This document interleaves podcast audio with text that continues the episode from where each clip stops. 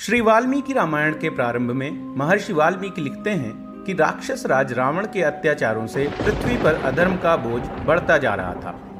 और जब यह बोझ भूदेवी के लिए असह्य हो गया, तब ब्रह्मदेव ने सभी देवताओं को अपने अंश को पृथ्वी पर भेजने के लिए कहा, जिससे कि भगवान विष्णु के आने वाले अवतार श्री राम को रावण का वध कर पृथ्वी को अधर्म से मुक्त कराने के कार्य में वो उनका साथ दे सके। ब्रह्मदेव के निर्देश पर सभी देवताओं ने पृथ्वी पर वानरों के रूप में अंशावतार लिए। रावण का प्रभाव इतना अधिक था कि वाल्मीकि जी ने रामायण का एक नाम पौलस्त्यवध भी सोचा था।